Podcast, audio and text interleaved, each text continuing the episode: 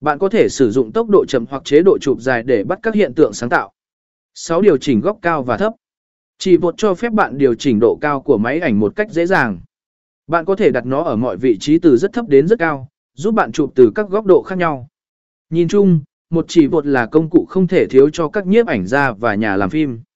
Nó giúp tạo ra hình ảnh sắc nét, ổn định và đa dạng, và mang lại sự linh hoạt trong việc chụp ảnh từ những góc nhìn khác nhau.